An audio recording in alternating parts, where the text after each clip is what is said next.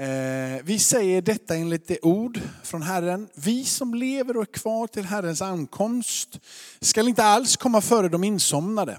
När befallningen ljuder, en ärkeängels röst och en gudsbasun, då ska Herren själv komma ner från himmelen och det som har dött i Kristus ska uppstå.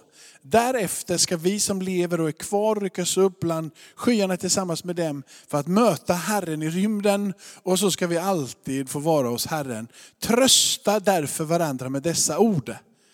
Jag måste bara, jag ska nu bara trösta varandra med dessa ord. Det, blir det starkt? Känner du dig tröstad? Det blir, måste, vad är det som föranleder att Paulus säger som han säger och varför blir det en tröst?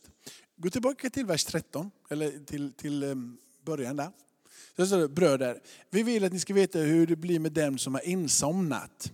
Insomnat var en benämning på att de har dött. Men de trodde ju inte att de var döda, säger du. Det är därför de inte säger att de har dött, utan de har insomnat. För de trodde ju inte att de var döda för alltid, utan att de bara hade insomnat. Så att ni sörjer som de andra. Varför adresserar han det här? Jo, för att det var ju så här att de trodde ju på riktigt att Jesus skulle komma tillbaka och hämta allihopa innan någon ens hade hunnit att dö. Så de hade ju en stor förändring. Vår största fråga när vi möter en människa ute på stan är ju kanske inte om Jesus har uppstått ifrån de döda, eller himmelsfärden, eller om Jesus kommer tillbaka. Den största frågan som de adresserar eh, är troligtvis, har Jesus överhuvudtaget funnits? Så det, behövde ju inte, det behövde ju inte apostlarna bevisa. För Jesus hade ju precis stått där jämte dem. Liksom. Är ni med? Det behövde inte Paulus heller så mycket. För han var väl medveten om att Jesus hade gått omkring på gatorna.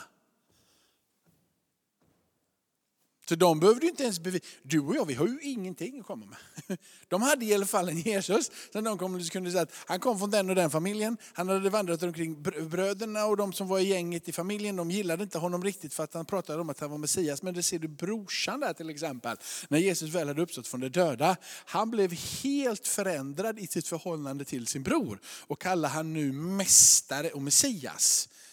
Så att det fanns ju en, en, en, de hade vandrat, de hade sett den uppstått. Deras kamp var att försöka bevisa att han hade uppstått ifrån de döda. Så de liksom ligger på järnet och säger han har uppstått. Kom igen, han har uppstått. Det är säkert han har uppstått. Du, är inte, du, är inte, du behöver inte leva under lagen, du behöver inte leva under oket, du behöver inte börja arbeta på din egen rättfärdighet. Det finns en rättfärdighet som kommer ifrån Gud genom tro, där hans blod tar bort all synd och så blir du rättfärdiggjord och så kan du vandra tillsammans med Gud i det som Bibeln pratar om, en gemenskap i Kristus. Gud är trofast som har kallat oss in i gemenskap med vår Herre Jesus Kristus. Och i den här gemenskapen kan man vara. Och de var ju så helt överväldigade av att han hade uppstått ifrån de döda, att han vandrade runt omkring. Och att till och med liksom, när apostlarna går ut och ber för människor så blir de helade. Och Paulus rör sig och predikar att Jesus har uppstått från de döda. Det är säkert människor blir helade och botade. Och det är så mycket som händer runt omkring så de har helt glömt bort, han ska ju komma tillbaka också. Så de bara, hur blir det nu egentligen? Vi trodde att han skulle ta hem oss allihopa här. Att vi skulle få liksom kumbaya my lord i himmelen i tronsalen och att vi skulle liksom röka fredspipa tillsammans och sitta där kring ägelelden och grilla marshmallows eller vad man nu, de nu tänkte de skulle göra i himmelen. Men plötsligt så, så kommer han inte utan de börjar dö, en efter en. Det här är otroligt märkligt. Och det är nästa stora fråga. Liksom, Paulus struntade han i att undervisa det här för dem? Eller var det, men de hann ju inte undervisa allting för de behövde ju tala om för det här gänget att det vi predikar, han som var död, han lever. De har lagt hela sin krut och hela sin kraft här. Och nu så börjar ju gänget eh, här då liksom tänka, hur, hur blir det med dem nu då? Hur, hur, fungerar, hur fungerar det här? Alltså, eftersom ni tror att Jesus har dött och uppstått, det viktigaste. Jag ska nu tala om för er det allra viktigaste, säger Paulus till församlingen i Korint. Det allra viktigaste, det var att han dog enligt skrifterna. Att han uppstod ifrån de döda enligt skrifterna. Eftersom ni nu tror på det som är det allra viktigaste och det som är det frälsavgörande, det som förvandlar er, det som föder er på nytt, det som tar er in i det som Bibeln säger Guds rike så ska Gud på samma sätt genom Jesus föra fram de insomnade tillsammans med honom. Oroa er inte för det där. Den största frågorna som finns, skulle jag vilja säga, av existentiellt slag är, var kommer vi ifrån? Du har ingen aning om var du kommer ifrån annat än att du har sett en bild på, på en BB, eh, på en mamma på en BB-sal och liksom, du vet inte ens om det är du som ligger där. Men du kanske känner igen din mamma lite grann och liksom, de talat om att det är du där. Men du har ingen aning om var du kommer ifrån egentligen förutom det där liksom kortet. Eller hur? Frågan är så här, eh, vet du ens vem du är? Många man pratar med att jag vet inte riktigt vem jag är. Så känner lite så här ibland. Och så, eh, vem, är, vem är jag liksom? Och så kämpar man med sin identitet. Idag så är det jättevanligt att man pratar om ifall man, man vet inte ens om man är man eller kille fast man har snorre liksom. Så vet man inte vad man är. Det är eh, folk är förvirrade. Man vet, eller? Vem, vem, är, vem är jag? jag vet, vad vill jag bli? Ingen som har, ena sekunden så vill man bli stridspilot och sen så nästa sekund så önskar man bara att man fick, fick liksom, ja, vad som helst. Eller hur? Vem är, vem är jag? Liksom, det är en fråga som alla ställer sig. Och i den frågan var jag kommer ifrån och vem jag är, eller hur? Så, så är det, ja, för hela världen är jag här. Ja, men varför, jag, varför, varför, finns, varför finns jag här? Om jag hittar min identitet och förstår vem jag är, så vad gör, varför är jag här? Vem i hela världen har placerat mig här och varför är jag här? Liksom, det, det är en stor fråga för du här Lukas. Jag har ingen aning. Det är studier och det är Alma. Och sen så är det en hund när vi är 35. Och sen så är det barn och sen så är det bra med det här. För du är här liksom. Vad, vad är syftet? Vad är meningen med det? Och när du har svarat på dessa gigantiska frågor så kommer den frågan som är kanske ännu större än dessa tre Eh, första fråga åt dig, vad är du på väg för någonstans? Vad är du på väg? Är det bara de här liksom 80 åren här, sen så är det ner i myllan och sen så finns det inte mer? Eh, eller vad är, du på, vad är du på väg? Vad är din resa? Var kommer du ifrån? Vad är du på väg? Och mitt däremellan, vem är jag och varför i hela världen är jag här? Det är stora, stora frågor. Liksom. Så lever du mitt i en pandemi och så bara tänker du så här liksom, att nu är livet, nu är livet tungt. Och jag har ingen aning om vad jag ska göra imorgon. Och jag är liksom nere. Så pratade jag med fyra olika personer, eller pratat med fler än fyra idag, men fyra olika personer idag som alla kommer från sjukt olika håll. Jag pratade med en person som, som eh, på förmiddagen idag ville ta livet av sig. Ja, ta livet av sig och till och med ringde och sa hej då. Och sen så på eftermiddagen så piggnade personen till i huvudet och ringde och så pratade vi och så sa personen någonting helt konstigt. Som man, man kan inte stå här och, och, säga vad den personen nu var på väg för någonstans. Det, det, det, det hållet kan du inte gå, så Det är ju helt omöjligt att gå det hållet. Det finns ingen chans. Alltså bara stopp på det. Liksom. Ja, men jag vill. Ja, du, du kommer vakna till liv. Du vill inte gå det hållet. Det är jag helt övertygad om. Så vi kan hålla på sådär en liten stund. Den, den personen bryr han sig om en pandemi. Jag kan bli lite förkyld och möjligtvis hamna på intensiven lite längre fram. Nej, han tänker inte ett jota på det. Det enda han är intresserad om det här, vad är jag på väg för någonstans i livet? Vem är jag egentligen? Liksom. Han prata med en annan kille, otroligt pigg idag. Han bara ringde och sa, du, nu är hopp, hopp om livet igen hörru. Jag är på G nu. Jaha, säger jag, för jag har mött honom många gånger och då har han inte alltid varit så mycket på G. Han bara, jag, jag mår så fruktansvärt bra nu. Får jag, får jag träffa dig? Ja, det är klart du får, säger jag. Så ska han troligtvis komma här de närmsta dagarna eller nästa vecka eller vad nu vi bestämde. Han bara, jag är glad, jag mår bra. Och så tänker du bara att han bryr sig inte speciellt mycket om pandemin heller, tänkte jag. Eller? Nej, det är bara, bara jag mår bra. Jag, jag mår, jag, förra veckan mådde jag piss, då var det pandemi. Och denna veckan så är det pandemi, men jag mår, jag mår bra. Jag är på gång. Jag kan känna att det är någonting nu, nu, har jag, nu vågar jag drömma igen. Liksom. Pandemi upp eller ner, han bara var på väg någonstans. Det var en annan person som, som ringde här och berättade att han, han är på väg att bli hemsänd till Afghanistan det går ju inte. Han har bestämt sig för att han har tagit emot Jesus och bekänt Jesus som Herre. Det är omöjligt för honom. att Han bara står där, jag vet inte, jag vet inte hur, jag ska, hur jag ska ta vägen i mitt liv. Han bryr sig inte heller om pandemin. Han tänker bara det är lite jobbigt men det där, att om de sätter mig tillbaka till Afghanistan, då är det kört. Det tänker han på. Eller? Sen så har jag mött en annan idag som verkligen liksom har hittat framtiden. Tror att det är för bra för att vara sant. Glädjetårar för att det är för bra för att vara sant.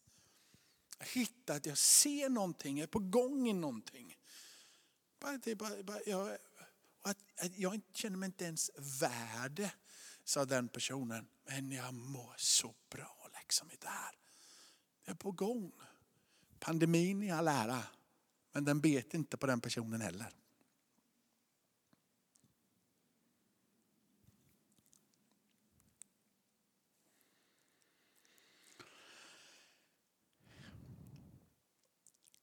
Paulus vill att de ska förstå att döden det är inte slutet. Paulus vill att de ska förstå att Kristus ska komma tillbaka. Att de döda ska uppstå och att de ska förenas tillsammans för evigt med Gud.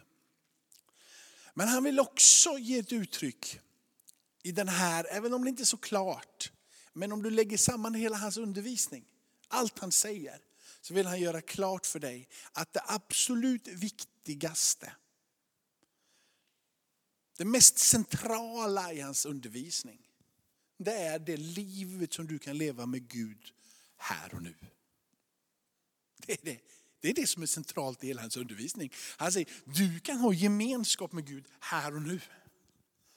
Det är, det, är, det, det är så här, lugna er. Ni behöver inte vara oroliga för de som har dött. Det är, helt, det är liksom, var inte oroliga. Han kommer tillbaka och han kommer att låta dem uppstå och ni tillsammans, ni möter mig i höjden. Och sen ska det finnas en gemenskap med Fadern face to face för evigt. Men hörde, den kärleken som är i himmelen som binder samman oss för alltid med Gud i himmelen samma kärlek verkar i den här stunden och binder oss samman med varandra och med Gud idag. Det är samma kärlek ser du, som binder samman oss här idag, som kommer att binda oss samman. Idag så binder den samman dig och mig trots våra olikheter. När vi sen skådar fritt i Faderns närhet så kommer vi inte längre att döma och vi kommer inte att bli dömda. Och det är ingen som kommer att gråta och lipa och klaga. Utan vi kommer att fritt få stå där inne. och säga, sätt hoppet på det där saliga. Sätt ögonen på det där saliga. Blicka framåt. Men ni kan inte finna all tröst och kraft genom att blicka in emot det här och nu. Utan än mer den kärleken finns nu. Liksom. Paulus försöker med sitt budskap i den här texten sätta blicken högre för att trösta varandra. Att vare sig ni upplever sorg och död i era familjer så finns det igen en återförening. Paulus säger vad som än händer i världen utav motgång, pandemier, oro, så finns det någonting som en dag kommer att vända upp och ner på det. Och det kommer inte längre finnas en plats där. Det finns när den här ärkebasunen, ärkeängelns röst och basunen ljuder, då kommer det att vända sig. Det kommer bli någonting nytt. Vi har ingen anledning, även om vi ibland känner det. För, får jag bara poängtera någonting igen? Alltså för mig, nu kommer jag, ibland känns det när man pratar sådana här saker, det är så, sjukt stort. Jag fattar folk som inte tror. Liksom. Jag förstår fullständigt folk som inte tror. Jag, jag, jag, jag, jag, det, alltså, jag kan, jag kan, jag kan, jag kan liksom, Jakob har ändå varit brorsa med Jesus. Och han måste sett någon fullständig förändring och förvandling. Men jag kan tänka mig Jakob hade fortfarande Messias. Liksom. Vi kan inte, alltså jag vet, ja, det, är, det är fotboll och det är, vi har slagit varandra och vi har gjort det, men det är Messias. Liksom. Det, det, jag tror Jakob brottades hur mycket som helst i sitt huvud. Men så uppstår han från de döda där, att du och jag bara då skulle omfamna det och bara säga det där är självklarheter. Liksom. Det där är lätt att tro på. Eh, hur? Och sen att du skulle bara säga så här, nu kommer han snart ser du. Nu kommer han snart från himmelen här. Nu kommer han snart från himmelen. Han kommer snart här från himmelen och hämtar hem dig och mig så ska vi vara för evigt med honom. Både du och jag vi sitter där och bara säger jepp, det där är enkelt att plocka till sig satt här på bänken innan när vi sjöng lovsång så sa jag bara så här, alltså Jesus jag tror på att du kommer tillbaka för jag, jag, jag vet att jag ska tro det. Och jag vet att du liksom, det, det, men det är svårt liksom, att få, få in. Kan du inte bara väcka mig där? Och så var, var, kände jag bara, nej du får nog, du får nog bara liksom, ta det här nu. Och så får du bara säga att du tror på det här. Ja, det får jag nog göra. Eller vaknar du med den där pirrade i kroppen ens att Jesus ska komma tillbaka? Men vet du vad? Samma övertygelse som du har och jag har, att han har dött och att han uppstått, att vi sitter här idag. Samma övertygelse om den gemenskapen som du känner har idag, samma blick kan vi få att han ska komma tillbaka. Men grejen är att vi snackar inte så mycket om det. Vi pratar inte så mycket om det. Vilket gör att det är väldigt svårt att tro någonting som vi inte pratar om. eller? pratar man inte om det så är det som att vi lämnar det långstans där borta och så blir det inte verkligt för oss. Men pratar man om det så vi borde ju, det är därför som, som jag ofta när vi står här i kyrkan säger att Jesus led, dog, uppstod, himmelsfärden och hans återkomst till härlighet. Ni hör mig säga det i stort sett varje gudstjänst. För jag vet att när jag talar om det här för er så slår de här fem bultarnas buff in i ditt liv. Och du bara, det här, det här ska jag tro på, så ska jag tro på. Du får du visa det för mig Gud, säger du till slut. Ska jag, ska jag fortsätta? Jag känner din närvaro, ja det känns bra, och jag, pirrar, och jag, jag vill gå till kyrkan och jag men det här, du får visa det för mig och du vet vad som är hemligheten. Det är att han kommer öppna dina ögon. Så att du kommer tro det. Jag hade den upplevelsen när det kommer till vem, vem som är skaparen, var jag kommer ifrån. Jag är uppvuxen som, som många av er som, som har något gråhårt på huvudet i alla fall, är fullständigt indoktrinerade från tidig ålder utav att, av att liksom, evolutionen och så. Jag tror nästan att det är bättre i skolan idag med de där grejerna. Men då var det ju liksom, då, nu får man ju tro lite vad som helst. Liksom, bara man inte tror på en sak. Du får inte tro, du får inte vara kristen bara. Mm, och du får inte helt bara vara muslim, eller bara, utan du, du får, bara du liksom har en, har en allmän tro. Så det, det är lättare idag att få ha en tro tror jag än vad det var när vi, ingenting. Utan det var bara att det här, så här är det. Vi kommer ifrån aporna och du har varit en apa. Jag bara, jag vill inte varit en apa. Du har varit en apa, jag vill inte varit en apa. Du skrattar, men så är det.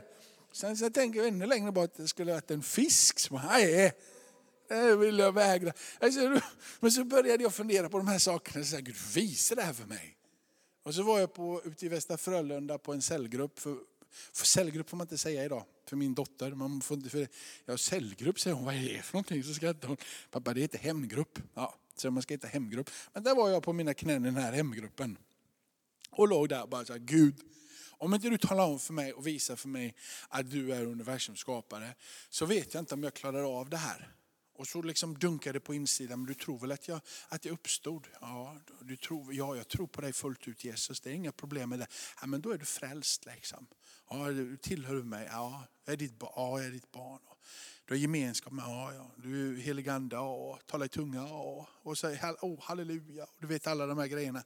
Sen är plötsligt på insidan så bara känner jag, ja, men jag tror faktiskt att jag kommer från någonstans. Jag tror att det finns en tanke med mitt liv. Att det finns en designer bakom skapelsen. Att det finns en Gud som är stor, att han är mäktig. Och jag plötsligt bara nej men jag tror faktiskt att Gud skapade världen. Sen får man då liksom, hur, hur förhåller man sig till det, till första Mosebok och så vidare. Men det är inte denna predikan. Men så plötsligt bara kände jag det här är. Och det är därför som jag försöker få dig att du kan även tro att han ska få komma tillbaka. Det kan få bli verkligt för dig att han ska komma tillbaka. Att han ska få liksom med sin närvaro. Lika tydligt så vill han att du ska förstå att du inte har någon egentligen anledning att finna oro. Gud enligt skriften, den här boken, om och om igen har vänt tragedi till triumf. Om och om igen i den här skriften så har han vänt fattigdom till överflöd. Om och om igen i den här skriften så har han vänt smärta in i härlighet.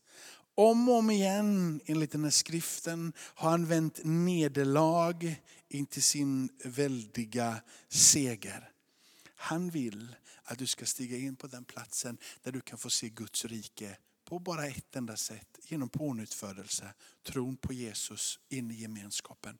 Andens rike, Guds rike öppnar sig och du kan få hopp på insidan som inte är av den här världen. Hopp som är bortanför all rimlighet.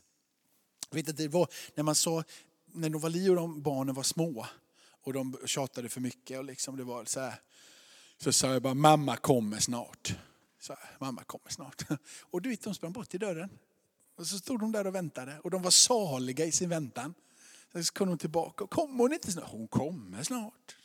Sprang de bort och så stod de där saliga i sin väntan. Eller hur? Jag lurade dem inte. Ja, kna, ja. Jag lurade dem inte. Hon kommer snart. Mitt perspektiv på snart var ett annat än deras perspektiv på snart. Snart för dem var, var nu. Snart kommer hon. Var lite, lite längre fram. Men båda två talade sanning, eller hur? Och förstod sanningen precis. Hon kommer snart. Och när hon väl kommer, du vet det var snart, snart. Eller hur? Det var snart, snart. Men det orden som kom ifrån faderns tröstande hjärta gjorde att hennes förväntan var snart. Vad säger Bibeln? Han kommer snart. När fadern som du känner får vara den gode fadern, inte någon långt bort som du inte vet vem det är, inte någon som du inte litar på och förtröstar på, inte någon som, men han får vara din goda fader och du bara känner, jag tror att det finns en god fader. Han har sänt sin son, kan ha gemenskap. Och när hans ord inte bara får vara generella ord som hovrar lite. Men som när jag bad där och bara Jesus tack och, så, och bara, jag bara tror. Det bara träffar mitt hjärta. Bibeln pratar om att det är någon form utav tilltal. Andens närhet profetiskt tilltal pratar Bibeln om att det är uppmuntran, det är uppbyggelse och det är tröst. Ord som kommer ifrån Gud, som träffar ditt och mitt hjärta. Så att vi vågar, som jag sa, känna att nederlag kan vändas till seger. Smärta kan vändas till härlighet och minus till plus och mörker till ljus. De där sakerna liksom träffar ditt och mitt hjärta och snart, blir snart Väntan blir inte outlidlig. Utan väntan blir bara, det kommer, det kommer, det kommer. Det kommer, det kommer, det kommer. Du vågar stå på tårna. För att det är en faders röst som har gått ut. Det är en faders hjärta som har gått ut. Det är Gud den allsmäktige själv som har talat. Inte Jakob som predikant som liksom försöker pusha dig in i det här och höja upp. Nu, nu, känner ni, nu, känner ni vad bra det var idag? Och så går du härifrån och sen så uh, har det dött när du kommer ut här ute. Men när du hör viskningarna ifrån anden på din insida eller den klara stämman ifrån höjden och du känner det som Fadern själv och det får röra så är det som att ditt perspektiv på snart är att du står på tårna och du väntar. När hoppet om att Gud kan gripa in, han som ska komma tillbaka, men han som kan gripa in här och nu. får vara din inställning i livet, din riktning, precis så som Jesus levde ett tillvänt liv till Fadern. När inställningen och inriktningen i ditt liv pekar emot allt livs ursprung, han som är den goda Fadern. Tron får vara din övertygelse, så blir hoppet kraften att bara gå vidare trots pandemi. Profetorden från Jeremia 29, när de har, liksom, nu är det dags för, för nu är de liksom Babel, första gänget drar. Liksom. De, de börjar bli portionerade ut. Bort, bort från, från, från Israel, från Jerusalem, in, in i Babel. Och de, de drar dit och så säger, så säger det här det är 70 år vänner. Det är lång tid. Det är lång tid, lång tid, lång tid, lång tid. Men glöm inte att Gud har en tanke för er. Det finns ett hopp för er. Han bara säger, ni, ni, det kommer ta så sjukt lång tid så det, bäst, det bästa ni gör, det är att ni gör någonting som ni egentligen inte borde. Det är att ni planterar er i det landet, att ni skaffar fru och barn och bygger hus. Och att ni välsignar det landet och att ni tar hand om det landet, för det kommer ta lång tid. Men, säger han, jag har en framtid för er, jag har goda tankar för er. Det kanske är så att han bara säger till dig, vi får lära oss kanske att leva en liten stund under pandemin. Men han kommer ta dig och mig igenom den här pandemin. Kanske är det så att du just nu går igenom en sorg och en smärta. Och det kanske är så att du är tvungen att leva med den en tag. Men han säger, jag ska ta dig igenom. När Guds ande fick tala genom profeten Jeremia så blev det ett ord som satte sig fast i hela nationen Israel. Som senare när Esras tid kom och kung Koresh var, var, var, kung så började Gud använda det där profetordet in i Koresh hjärta, in i Israels hjärta och så reste sig någonting. Och det ordet sades långt, långt innan.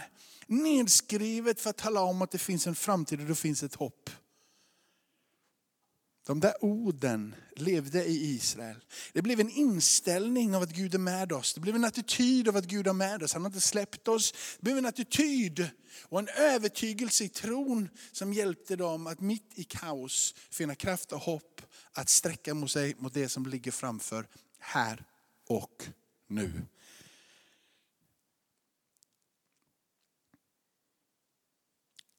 Amen. Jag tänkte om jag börjar, fortsätter jag nu Danne, vet du, så har jag en kvart till. Och du sa ju innan att du höll på att somna. Hörrni, jag hoppas, att, jag hoppas på innerligt att det inte bara är mina ord, utan att du bara fick, okej okay, jag behöver fundera på det här. Kommer han tillbaka och det finns någonting i det här så vill jag greppa det. Och då får Gud tala till ditt hjärta, få upp ögonen för det. Jag bara känner att jepp, jag är inspirerad för det budskapet. Kanske inte bara en gång om året. Vi går in i en tid här nu som evighetshopp, som det är idag. Sen så nu snart kommer domsöndagen. Och, men, men så en gång om året så centreras det kring de här viktiga händelserna som han lidande, död, uppståndelse och så vidare. Men även hans, himmel, eh, hans återkomst till härligheten. Den ligger runt omkring här nu. Det är ett viktigt kapitel för dig att be över, ta, sig, ta det till dig. Varje väckelse som har gått ut så har folket haft en medvetenhet om hans andra tillkommelse. Det är när anden faller så öppnar Gud våra hjärtan för det som är fullständigt orimligt. Gå ut på gatan och bara säger, hörni, Alltså det ska ropa en röst, typ ängel. Basuner och skit. Och då ska han komma där uppe. Du vet, de, de studsar ju på din gata då. De tycker det är fantastiskt. Är det sant? Oh, kan du inte berätta mer om det där? På jobbet liksom, de bara känner att oh, du är ju helt frisk. Mer av dig. Eller? Nej, det är inte någon som gör det.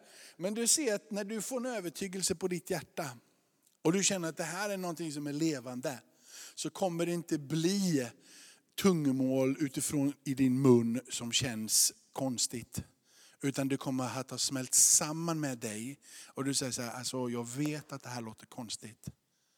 Jag vet det, men jag har en övertygelse på min insida. Jesus kommer komma tillbaka.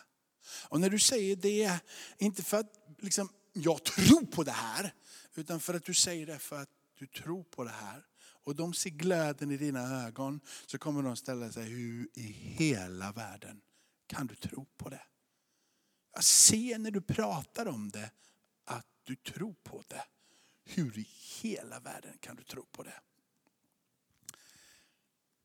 Det finns ett hopp. Jesus, vi, eh, vi, är, vi, är, alltså, vi är mer än i behov av din närvaro för att fånga det som du säger. Mm, du, vi, det lätta delen är väl att säga att det finns en Gud som älskar oss. Och det, vi, vi längtar så sjukt mycket efter det så vi bara hoppar på det tåget direkt. Liksom. Men när det kommer till att du ska komma tillbaka eller andra saker så, så är det, det, det, det, är lite, det är lite svårt för oss och vi behöver dig. Vi behöver att du talar till oss. Vi behöver att du visar dig för oss. Vi behöver att du liksom instruerar oss lite grann i det här. Att din ande fick övertyga oss i det här. Precis som att vi sitter idag fyllda med tro att du har dött, att du har uppstått. Att vi faktiskt har gemenskap med dig. Att vi kan känna att synden, skulden och skammen försvinner i din allra heligaste närvaro. Att vi kan känna oss uppresta i ditt namn och känna frimodigheten komma över oss. Och andens tilltal så behöver vi det på det här området livet. Jag ber Herre att du ville göra det i vår församling, i våra liv Herre. Att vi, får bara, vi har en förväntan att Jesus ska komma tillbaka. Vi har en förväntan på en dag som inte kommer likna någon annan dag. Vi har en förväntan och det ger oss idag ett perspektiv, en salighet. Herre. Där vi greppar livet här och nu, där det andens rike blir ännu större. Ditt rike blir ännu större. Jag ber Herre att i den här tiden, så att vi skulle kunna få viska under den här pandemin att det finns ett hopp som överstiger allt. Mitt i den här pandemin så får vi tala om att det här tror vi på och det är verkligt för oss. Tackar dig för att du hjälper oss att förhålla oss till restriktioner, till myndigheter. Allting vad de säger, vi vill så gärna respektera samhällets olika saker Herre. Men vi vill också Herre kunna tala om för den här tiden att det finns ett hopp i dig Herre. Vi talar om att vi vill inte låta bara omständigheter i livet, att nu så är det det här och jag ska bli skickad till Afghanistan och det är synd om mig. Eller nu mår jag bra och nu händer det här. Och, och alla olika saker som bara kan skifta fram och tillbaka. Utan vi vill sätta våra liv i centrum av vem du är Herre. Vi vill sätta våra liv att du är det som ger oss det vi behöver för att leva de liv som vi kallar det att leva. Så ber öppna ögonen Herre. Så när vi går in i avslutande gudstjänsten och vi ber för Göteborg och för världen och för pandemin och för kanske olika andra saker, vad det nu än vi, som Lovisa och de känner vi ska be för Herre. Så ber att vi skulle få ha rätt perspektiv. Universums Gud. Han som en dag vi ska få möta den kärleken som förenar oss då och förenar oss nu. Perspektiv när vi ber att du är på Faderns högra sida den här stunden. Att du ber för oss, att du hjälper oss, att du stödjer oss. Och att du bara väntar på den dagen då Fadern bara släpper dig lös. Och vi får se dig komma i skyn. Du är vårt evighetshopp. Halleluja. Prisat vare ditt heliga, heliga, heliga namn.